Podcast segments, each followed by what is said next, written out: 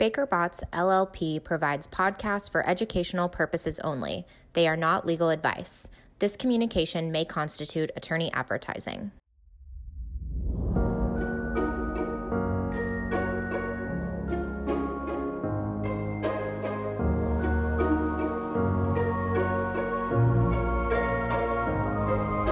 Welcome to the Environmental Evolutions Podcast, where we explore the changing landscape of environmental law and policy. I'm your host, Megan Berge, coming to you not from my closet in Joshua Tree, California, but from an actual real live hotel room in Austin, Texas. This is the next episode in our Fast Facts series. The goal of episodes in this series is to break down recent developments or convoluted legal issues in 15 minutes or less. Today's episode falls into the convoluted legal issue bucket. My colleague from our San Francisco office, Julie Kress, is joining me today to provide a quick 101 on the California air regulatory regime.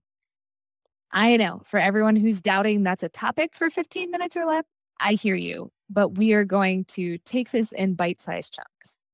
California excels in alphabet soup. We're just going to get it out there. And for those new to the market, it can be difficult to understand where the authorities of the California Air Resources Board CARB, and and the authorities of the air management districts begin, which we generally call the districts. So today, Julie's going to provide a quick primer on who these agencies are, what each agency does, and how their authorities differ. And she's just the perfect person to do this because she actually worked for both of them. So, with that, Julie, thank you for joining me. Thanks, Megan. Happy to be here.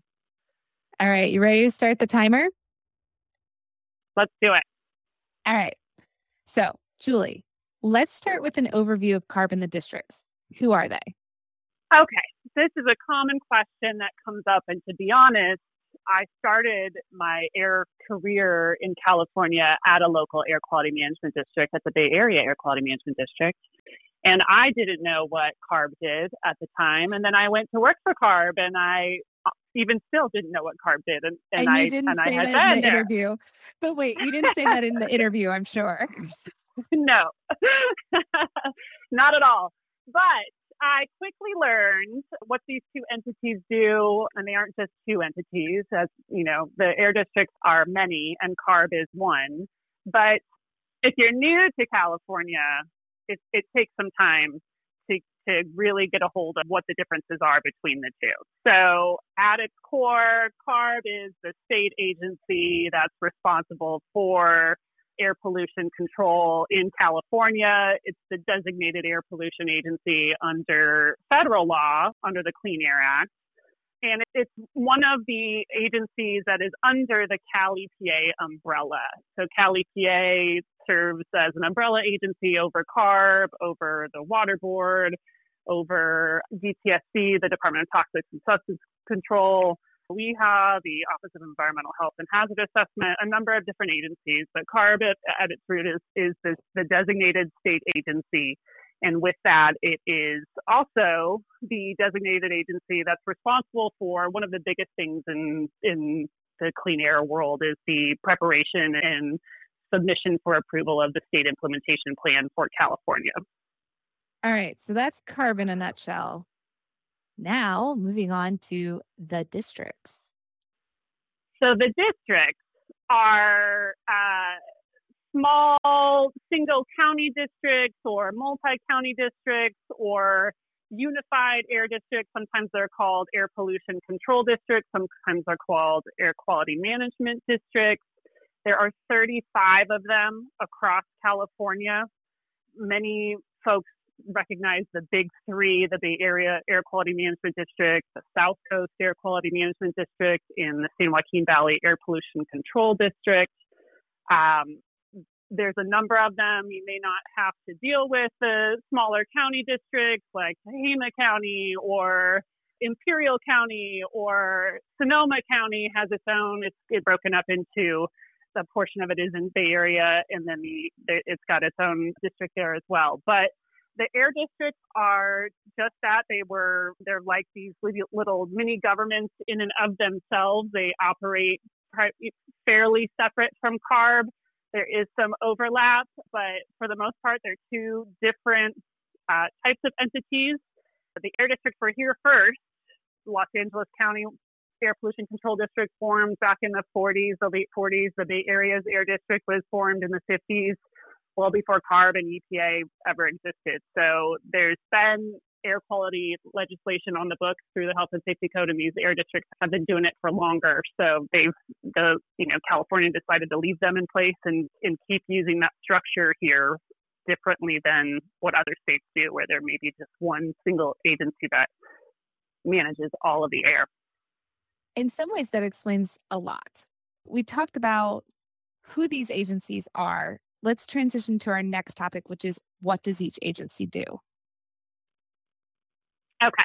Well, there are definitely nuances, as there is with everything in, in the law and, and with public agencies, but I think at its most basic level, you can break it down by the type of source that each uh, entity regulates.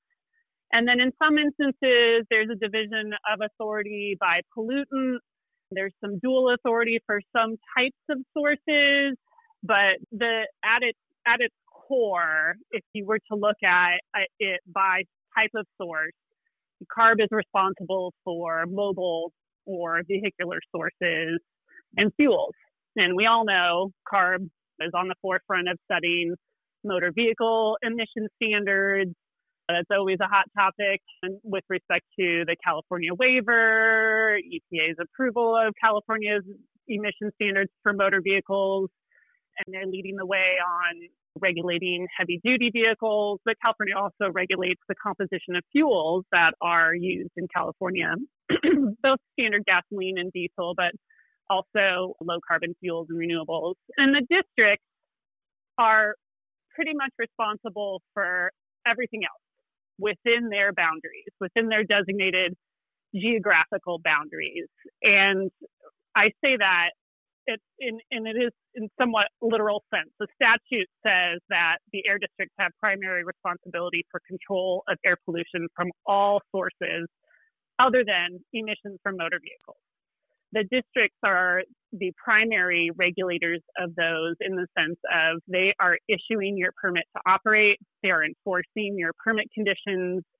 And so, what I hear a lot is from people who are new to California you will often hear um, questions about getting a permit or questions about um, how to uh, how to modify a source, and and you know you'll hear folks say, well, the air board won't give me my permit, or the air board is taking a really long time to give me this permit, and my ears perk up because in California, air geek speak or airhead speak, when somebody says the air board, that's CARB and CARB doesn't issue permits to stationary sources.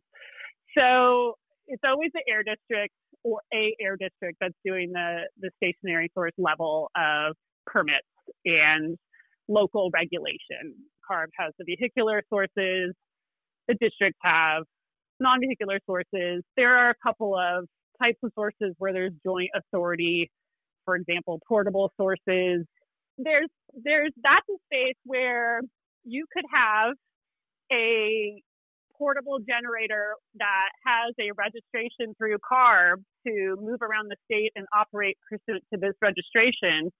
But a local air district could could decide that it's a stationary source in in the application that you're using it for at your facility, and it's subject to a permit to operate. So it gets a little complicated. Yeah, it's just hypothetically like we might have talked about something like that last week. Yeah. Maybe. Yes. So so there's that. Another area is gas stations. CARB is responsible for certification of the vapor recovery systems. Many folks understand that California has a bit more robust requirements on hoses. When you fill up your tank in California, they're required to be certified hoses. Those certifications come from CARB. The vapor recovery system at gas stations is all regulated by CARB, but the districts then permit the gas stations themselves and regulate all of the permit conditions and, and other regulations that are that gas stations are subject to. So there are that's another area where there is sort of overlapping regulation. And since you mentioned that, Megan, there are plenty of areas where you will have a facility that is subject to CARB regulations and district regulations. So this kind of is a segue into my next division of authority, which is by pollutant. And for greenhouse gases, while the district can regulate greenhouse gases, their CARB is, is really the heavy carrier when it comes to regulation of greenhouse gases. That was all authorized by AB 32. CARB's responsible for the scoping plan uh, and for adopting AB 32's regulations. That's where we got the cap and trade regulation and the low carbon fuel standard and a number of other early action measures that came out of AB 32 with respect to greenhouse gases. So for, for many facilities, they're subject to cap and trade and also subject to district regulations. So they're constantly dealing with both agencies and and having to you know navigate through the rulemakings, the associated rulemakings of any given district, and if you're a company that has a number of facilities in California, then you're probably dealing with CARB and several districts all at the same time. So it gets to be a little complicated. It's an opportunity to have more relationships with more regulators. yes, because that's what everybody wants, right? That's what everybody wants. Okay, Julie, we've talked about who these agencies are, we've talked about what they do. Let's talk about how do they differ? So I think at its most basic level, the districts, uh, and I want to focus on the districts here because the districts are not just another arm of CARB. They are not just enforcers of state regulations. The districts are their own little mini governments in and of themselves. They have essentially three branches of government. They have a legislative body, their governing board. Every district has a governing board. The governing board, by statute, exercises all powers of the district, but what often they are doing the most of is adopting regulations. And they are adopting regulations unique to each individual air district. So air districts will put out an air quality management plan depending on what the what their attainment status is, what the you know inventory of emissions is in their respective geographical region, and what issues they need to tackle, and then they will pursue regulations to tackle those. So you could have as a source, if you have multiple sources in California, you could have one district that regulates the exact same type of source differently than another district regulates it. By differently, I mean they may have a, a, widely different emission standard that you're subject to in the Bay Area as opposed to what San Joaquin Valley is is imposing. But these legislative, the governing board adopts the regulations of the district. There's also judicial, quasi judicial arm to every district, and that is this entity known as the hearing board. And the hearing boards have limited authority. The bulk of them do requests for what's known as a variance, which is a reprieve from penalties in a in certain situations if you are in violation of state law or local district regulation or a permit condition and this was an unforeseeable event or beyond your reasonable control, there are specific findings that a hearing board has to make. But if the hearing board issues a variance, they will allow you to, that variance would allow you to continue to operate out of compliance without penalty. They also issue abatement orders, which sort of act like injunctions, and you know those are reserved for severe cases of noncompliance, and they can hear permit appeals. So that's the the sort of judicial body that each air district has. And then you have their executive branch, the executive officer, commonly called the air pollution control officer, which is responsible for observing and enforcing all of the air district's rules, hearing board orders, permitting requirements. They're the big face of, of the district. They are responsible for, you know, making sure the district does what it's supposed to do and also to the board and following the lead from the governing board. And I should mention governing board. There's the Air District Governing Board, not CARB, the board. The board as in CARB. I think everybody should just show up in California and just erase the word board from their lexicon and they'll be okay. Yeah. yes. So that's really one of the biggest differences between them. All right. Well, Julie, you're awesome. We are at time. Nicely done. And now that you've shared all of this knowledge about California's air regulatory regime, I thought I would quiz you on what else you know about California. oh dear. I know. I, for it. the listeners, I, I warned Julie that this was coming, but I did not tell her the questions. And by warned her, I mean told her last night. So she's she gets full kudos for cooperating in my nonsense. All right.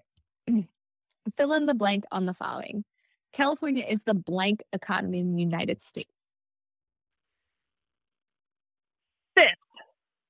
Nope largest Fourth. economy in the United States. Oh. You're talking about oh, in, in, the, world. States. In the world. you got okay. me. I got you. That's right. All right. Next one. It is the blank capital of the world. Almond. Avocado. Ah, okay. There's a, apparently we need to hit up the festival. Um, it looks yeah. fun when I was Googling. Okay.